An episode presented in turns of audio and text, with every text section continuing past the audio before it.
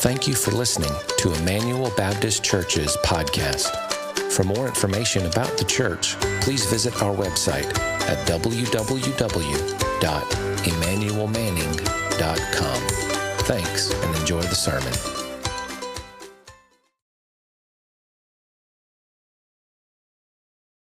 Let's look together at Mark chapter 4 as we continue our series through the Gospel of Mark. We're looking together this morning at verses 1 through 20. And what I want you to do as I read this text is I want you to keep your ear out for how many times Jesus says the word either listen or hear, okay? So follow along as I read.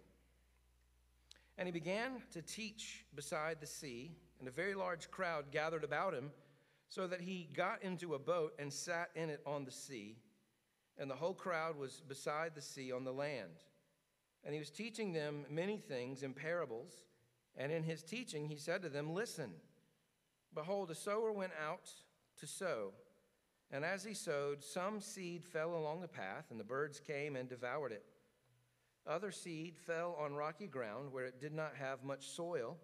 Immediately it sprang up, and since it had no depth of soil, and when the sun rose, it was scorched, and since it had no root, it withered away.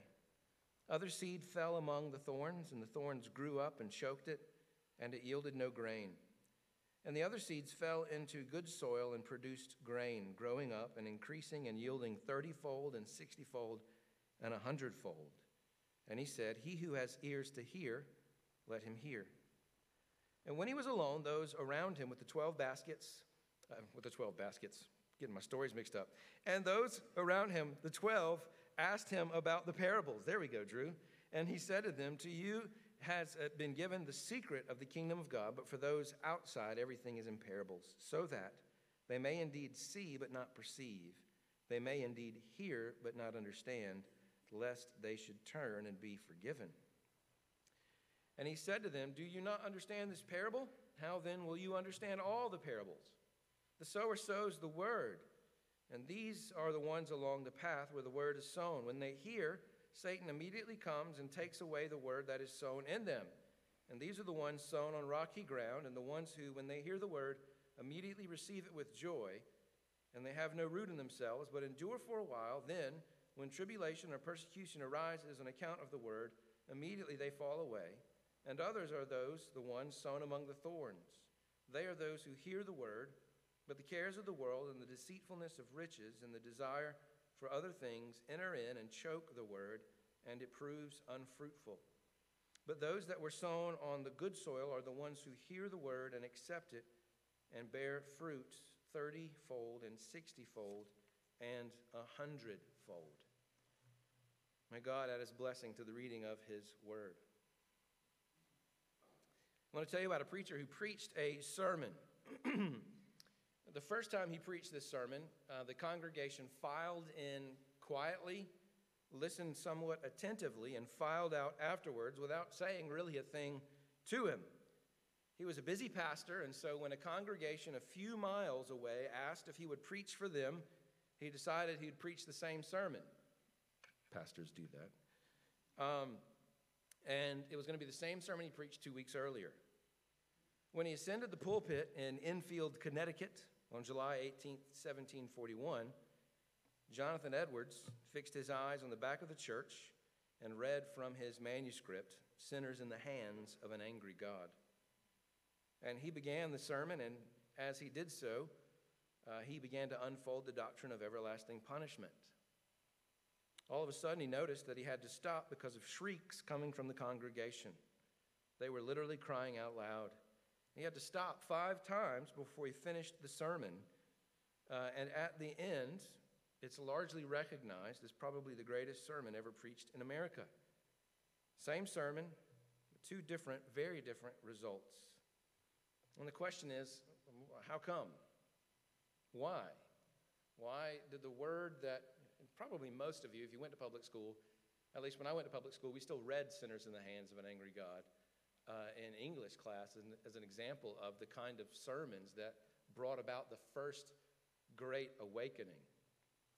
I think a lot of us like to think of America as a Christian nation, but before the first great awakening, about 6% of people went to church on Sunday mornings. It wasn't great. But after that, the momentum sort of began. Jonathan Edwards preached the greatest sermon that we've ever known, and he probably was still the smartest man America's ever produced. So, why two different, very different results with the same sermon? Well, that helps us with today's text because the thing about preaching is the sower sows the word, but the thing that determines the outcome of that sowing is the soil, isn't it? In some ways. Mark will put a little asterisk on that, actually, a big asterisk. But the soil. And this kind of thinking would have been exactly what was in the minds of the people of Israel at that time. Jesus had no problem attracting great crowds, it was just the kind of great crowds that he attracted. Jesus tended to attract sort of the average Joe or worse. He was up in the north, uh, and the northerners in Israel in that day were the ones who were considered the backwater rednecks. It's switched in America, apparently. Uh, but up then, it was the north, and the people down in the south, in Jerusalem and Judea, were the smart, educated, really the godly folks. And the problem is, Jesus wasn't having much success in Jerusalem, and he wasn't having much success with the leadership of Israel, those who, by every account, would have been on the inside. When it came to Jesus, it was the ones normally on the outside who were in prostitutes and tax collectors and just regular folk. And they may have been asking themselves, why in the world does this teaching, which has changed my life, tend to fall on deaf ears when it comes to the very people who should know it most? And I think with that in mind, Paul, Mark, excuse me, tells us, reports for us this parable today. Now, I want to take a time out before we get into our sermon just to make a couple of quick nerdy points, okay? Neil read for us Deuteronomy 6, which is probably the most famous text from the Old Testament. Uh, a good Orthodox uh, Jewish person would quote that every day, at least once a day. It's called the Shema, and it comes from a Hebrew verb, Shema, which means to hear. So that, hear, O Israel, the Lord our God, the Lord is one.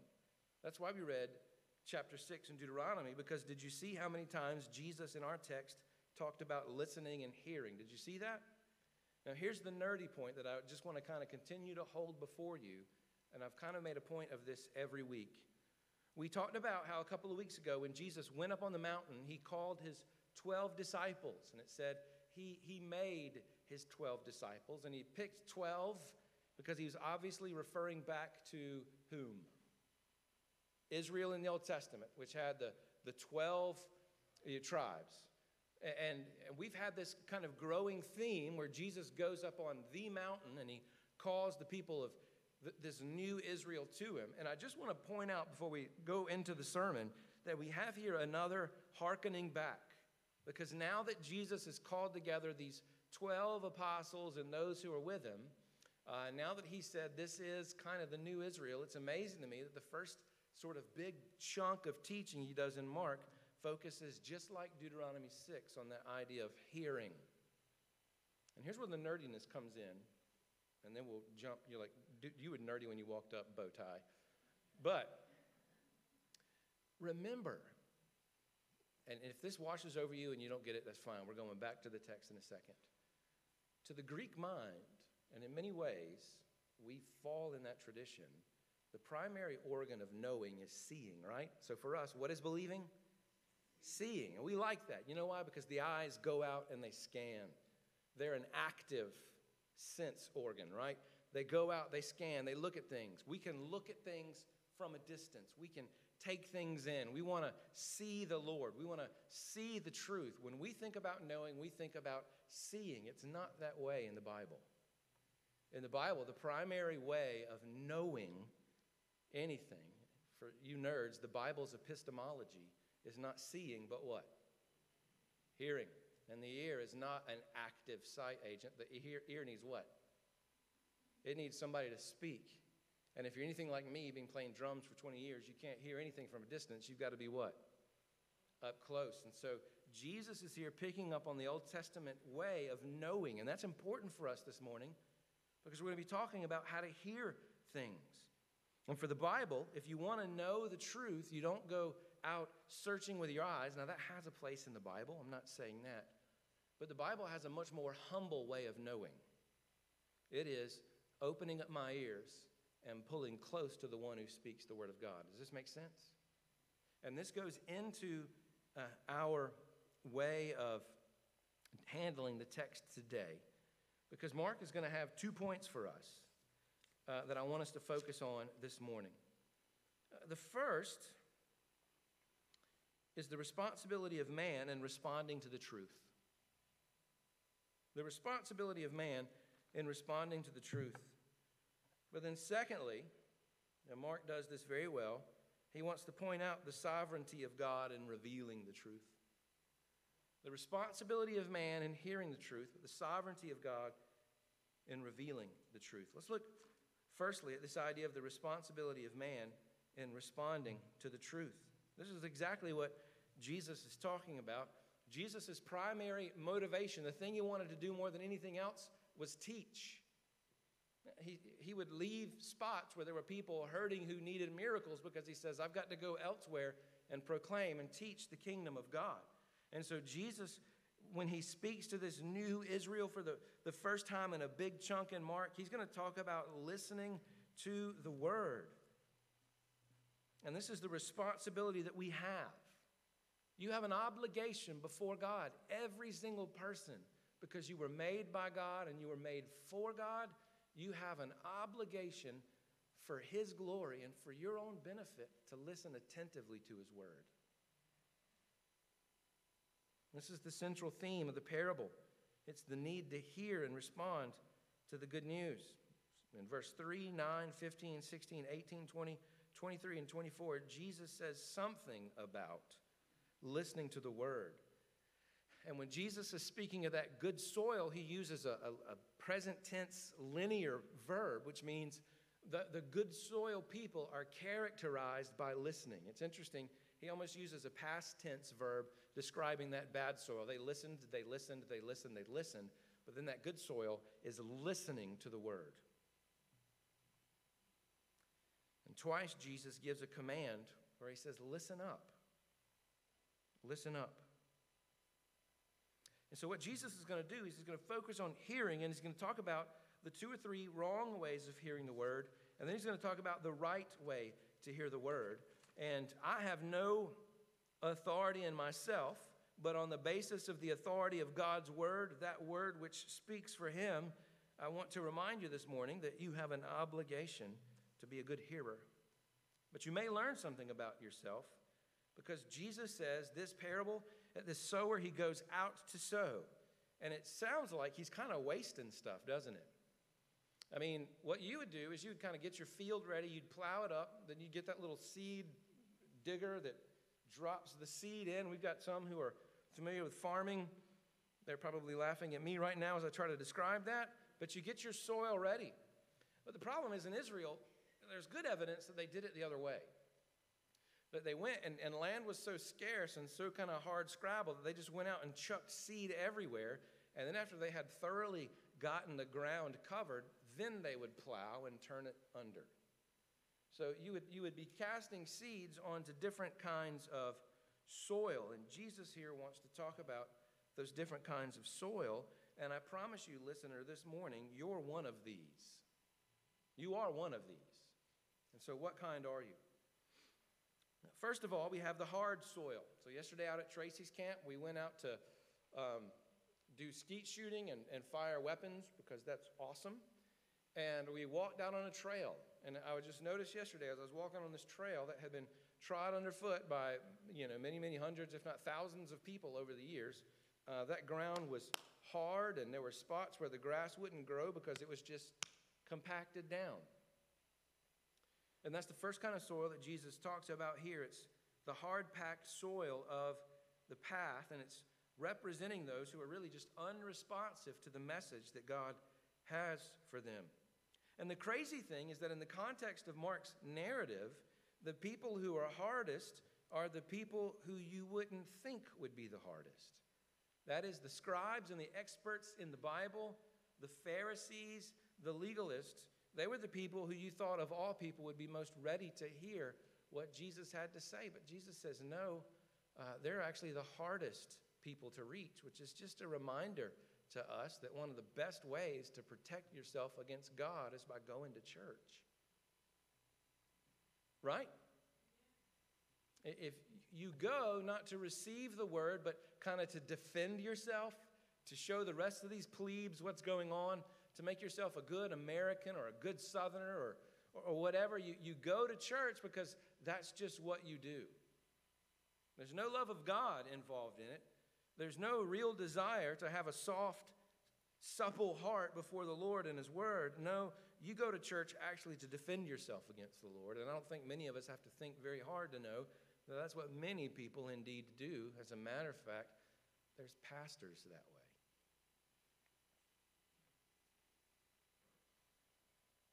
So if you come in here this morning, like I'm here every week, and when I stand before the Lord, that's exactly what I'm going to say. I was there every week. Or you may in here thinking, I'm not going to listen to some joker in a bow tie. I even hear he's a Patriots fan. Or you think Christianity is for the weak. Or you think, I'll take from this what I want and no more. If you feel like you're the captain of your own soul, you're hard hearted. And what we'll see in a minute is that is a terrible place to be. Well, then, secondly, you have the shallow heart, really the rocky ground.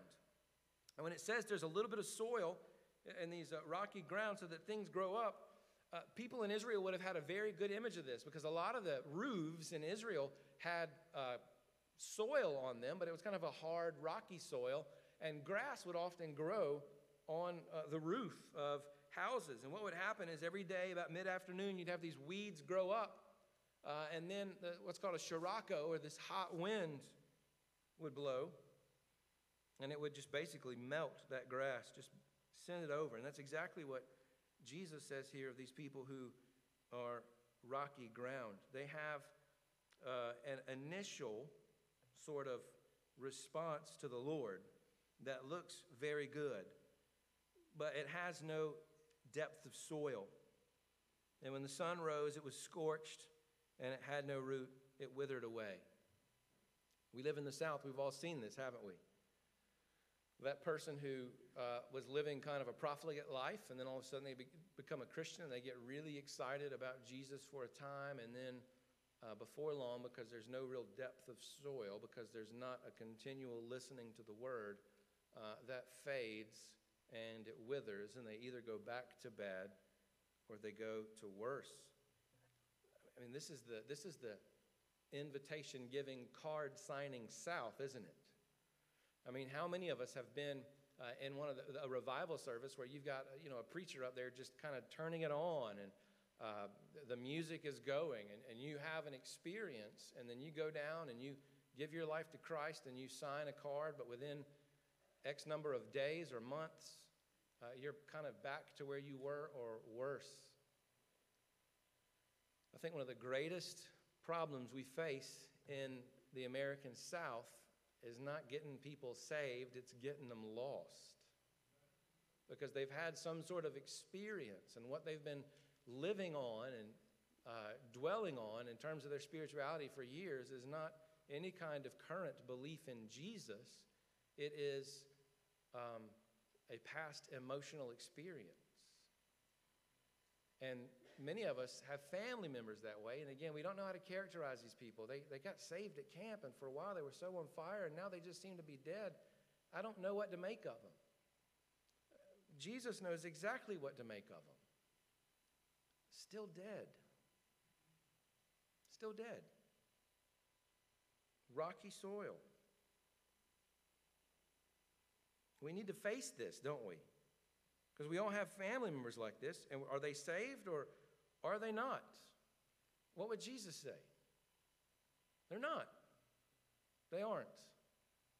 What they had was an emotional experience, but there wasn't depth of soil. They didn't continue as a hearer. Well, then you have the thorny soil, the over cluttered heart. Jesus says that the seed goes down, but thorns overtake it. Jesus calls these things the cares of the world, the stressful concerns and anxieties that life's challenges bring, the cares of this present age. This one's going to hurt. I'm just acknowledging beforehand it's going to hurt. I think this characterizes our age more than any other in many ways. Do you know why? Because in our day, the sign that you are needed and wanted and important is to be busy. I'm busy. Can you come do this? I'm busy. Uh, can you do? I'm too busy. Uh, can you? No, I'm. I'm so busy. Now, some. I'd say many of us are really busy. Life makes us frantic nowadays. It's. It is hard to slow down. We are constantly bombarded by things. The wiring of our brains is changing so that they're shallower and faster, and, and our lives are reflecting that, right?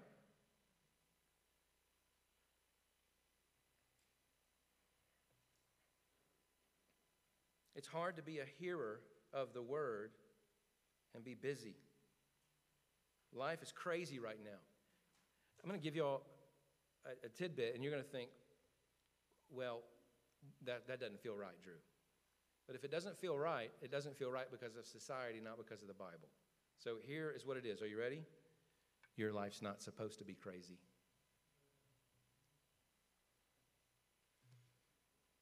If there's things you're too busy for, then you're just what? And I can promise you this, and this is true of me because I've probably said I'm too busy to some of you. Sometimes I like to appear busy.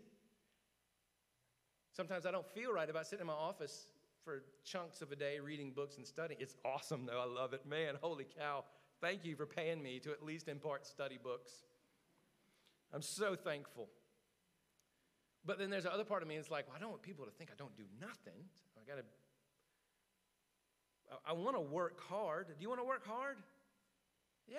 But then throughout the Bible, there comes a time where you stop that. As a matter of fact, if you look at Genesis, there's a kind of an undercurrent that says man was made. God fixed the, the rhythm of evening and morning, evening and morning, evening and morning. And then he made man to fit that pattern so that during the day you what? work, but then at night, what do you do? You rest. And then one day out of seven, what do you do? You rest. And, and, and our society, which, uh, and especially our economic system, which requires constant production out of you so that we can maintain this charade of busyness and productivity where we just sling out crap all the time that we don't need. And we, we think that that's the way that it should be. And I, I, don't, I don't think the Bible actually supports that. Behind busyness, not always, so I'm not casting judgment. It's not my job. This is not my word. But behind a lot of busyness is idolatry. I'm going to provide for my kids in a way I wasn't provided for. This world is going to recognize me. I'm going to show what I can do uh, I'm going to make my dad proud. I'm going to do this. I'm going to do this. And meanwhile, life is actually about hearing the Lord and by your work producing things that's good for the world and having significant relationships. And if you're too busy to hear the word, Jesus doesn't actually put you in the good group. He doesn't say, Oh, you're busy. He says, You're thorny and the birds come and eat. Some of us do too much. I don't think God intended us to do all the things we do, as a matter of fact. I don't think He intended us for, to always be wired into social networking. We are put together to be wired into something. You want to guess what that is? The Bible and others. I'm not insinuating that as soon as you come home from work, you just open your Bible and start reading it. That'd be great. I don't do that. I just think when you come home from work, you need to cultivate a family environment and a heart that is just still enough a little bit of the time to hear from the Lord. So the crazy thing is, on the basis of this, it looks like there's a 75% failure rate. Now, are there seasons in life where you're legitimately busy? Yes, yes. Caveat, caveat, caveat. You know, right? It seems like there's a 75% failure rate, but you know the great thing is there isn't. Yeah, it seems like at each point um, something happens, at, at each point of the way. Either it doesn't make it in, or it sort of makes it in, or the word kind of gets in, then it shoots something, and then it fails, and you think, well, goodness gracious, then there must be a complete failure rate of sowing the word. Uh uh-uh. uh Because those who hear the word bear fruit. How? 30, 60, a hundredfold. So if the stuff that take root can bear 30, 60, and 100 fold, what does that mean? Yeah, it looks at first like things fail, but over the long run, they come in just fine. Did you know that even to this day, a child raised in a completely secular home in America still has a 40% chance of becoming a Christian? And that children that grow up in Christian homes have only a 20% chance of falling away from Christ? So that you're twice as likely to become a Christian in this uh, if you're going to change as to change the other way.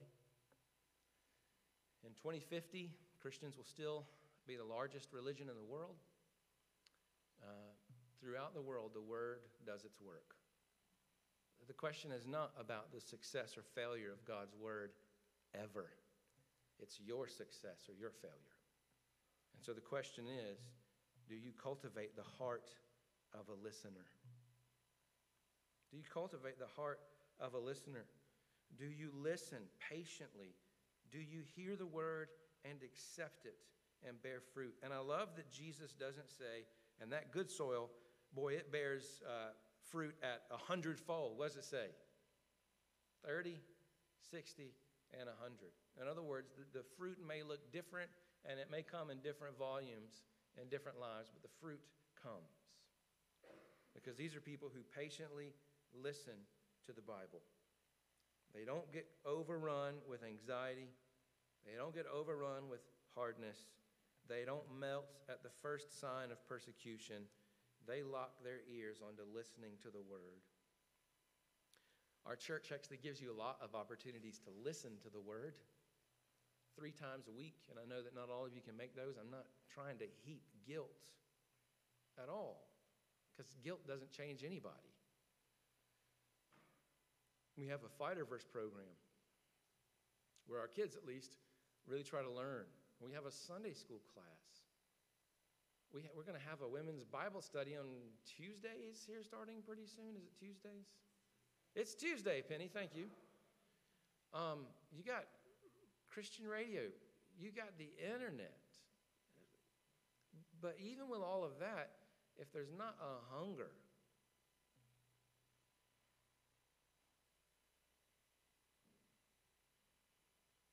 And so you'd be tempted to read this parable and go, all right, so the parable is about the sower sowing the word. I got to make sure I'm not one of these kinds of hearts. Well, remember what we talked about last week? We talked about something called a Markan sandwich, and I hate to say that so close to lunchtime. Called an intercalation. The, the, the Gospel of Mark does this. Just a reminder about listening to the word in an age where we have books everywhere and they're meant to be digested and absorbed and put on a shelf so you can tell your friends you read them and be impressive. In the time of the Bible, most people had how many books? Uh, until the invention of the printing press, people had two, three books. I mean, a 20 book library, you were considered an amazing person. So, books in antiquity, because they were not going to be like mass produced, were written to be pored over time and time again. And if you pore over the Gospel of Mark, you see these Markan sandwiches where he starts with one story and then he sticks something in the middle and then he ends with this story, right? So he kind of has a story and then he sticks something in the middle. We saw that last week, didn't we? Where Mark was uh, talking about blaspheming the Holy Spirit in between two sections on his family coming. And then we've got the one where he's on his way to heal Jairus' daughter, and then the, the, the woman who had the issue of blood, we're going to call that sermon She's Got Issues, um, with a with the, uh, so you have the woman in the middle, and then you have the end of Jairus' story. And with all these Markan sandwiches, you're supposed to read them together, okay? And you're supposed to fill out the points. So let's fill out the point. We just said you have a responsibility to hear the word. Now let's talk about something else. Not only does man have a responsibility to hear the word, but God is sovereign in revealing the truth. Because in the middle of this parable about the sower, starting in verses 10 through 12, you've got another little section sandwiched in there. And what does it say? And when he was alone, those around him with the 12 asked him about the parables, and he said to them, To you it has been given the secret of the kingdom of God, but for those outside, everything is in parables, so that they may indeed see but not perceive may indeed hear but not understand, lest they should turn and be forgiven. What, Drew? What does that say? What does Jesus say in there? It's actually a quote from Isaiah 6,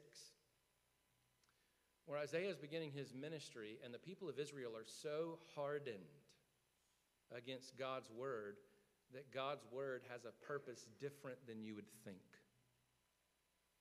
And the purpose that's different than you would think is the Lord calls Isaiah. He says, You're going to be a great prophet. He's probably the greatest prophet of the Old Testament. He was just a monumental failure if you count people listening as success. Because the Lord said to him from the beginning, These people are not going to listen to you. Their hearts are hard, and I am giving you a word to speak to harden them further. God says, I'm ready to judge them, and here's how I'm going to get them ready for judgment. You're going to speak the true, pure word of precious promises about Jesus in Isaiah 42 through 53, and they're going to reject it all. And because of that, I'm going to send in um, the Assyrians and the Babylonians to wipe them out. But there will be a small remnant who will hear Jesus is quoting that here when he talks about why he speaks in parables.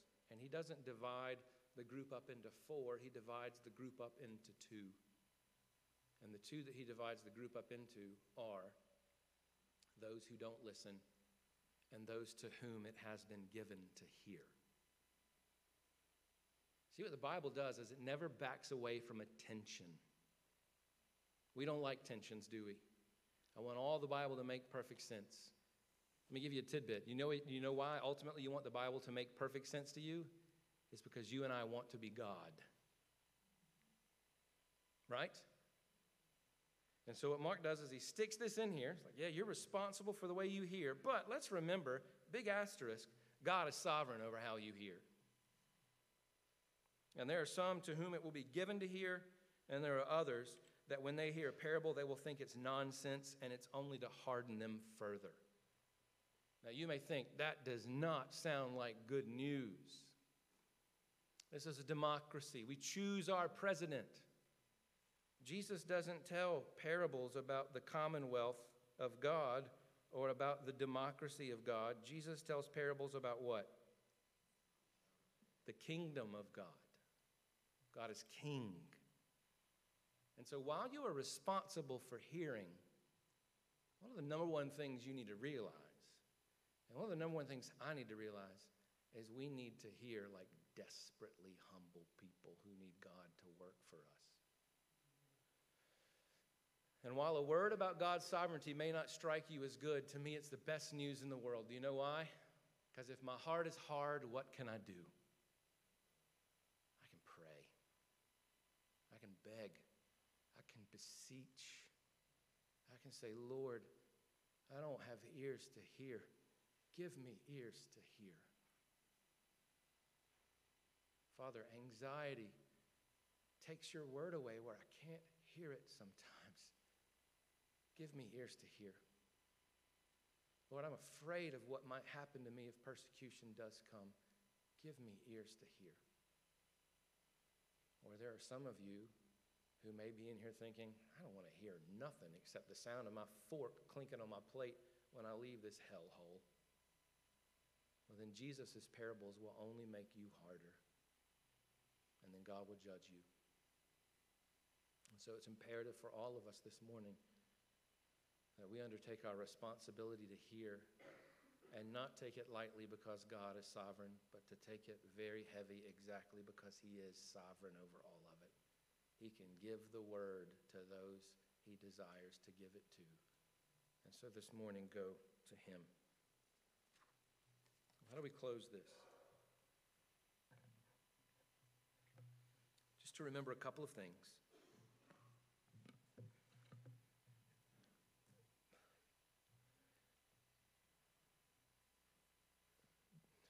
Don't be too busy. Don't be too busy.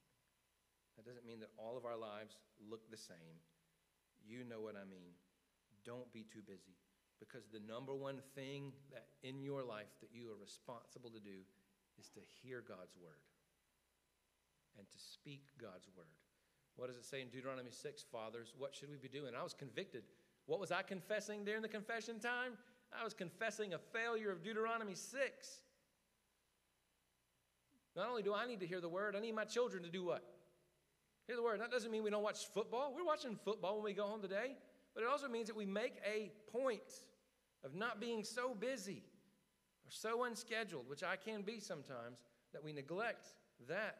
The number one thing my children need is not what I can provide for them. The number one thing my children need is what I have been given, and I need to give it to them. Don't be so busy. Number two, remember that we're responsible to hear the Word of God. And so when the Word of God is on and open, you got the whole world working against you hearing, which means you've got to work to listen. But when you do work to listen, you bear what? You bear fruit. You bear fruit.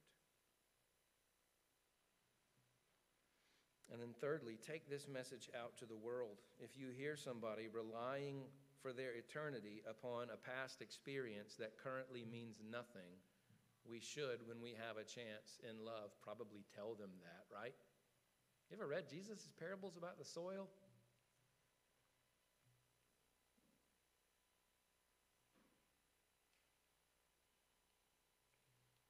But the great thing is, this Savior who's teaching us and teaching us with a hard word is the same Savior who went all the way to the cross as our perfect substitute and high priest. And so this morning, if you're not accustomed to hearing God's word, here's the first word you need to hear. Are you ready? Jesus died so that sinners can be saved. The Bible says that he was born without the sin of Adam, without that predisposition to sin that we all have. He was born without guilt, and the Bible says he entered into life innocent and he left life virtuous. Why did Jesus came?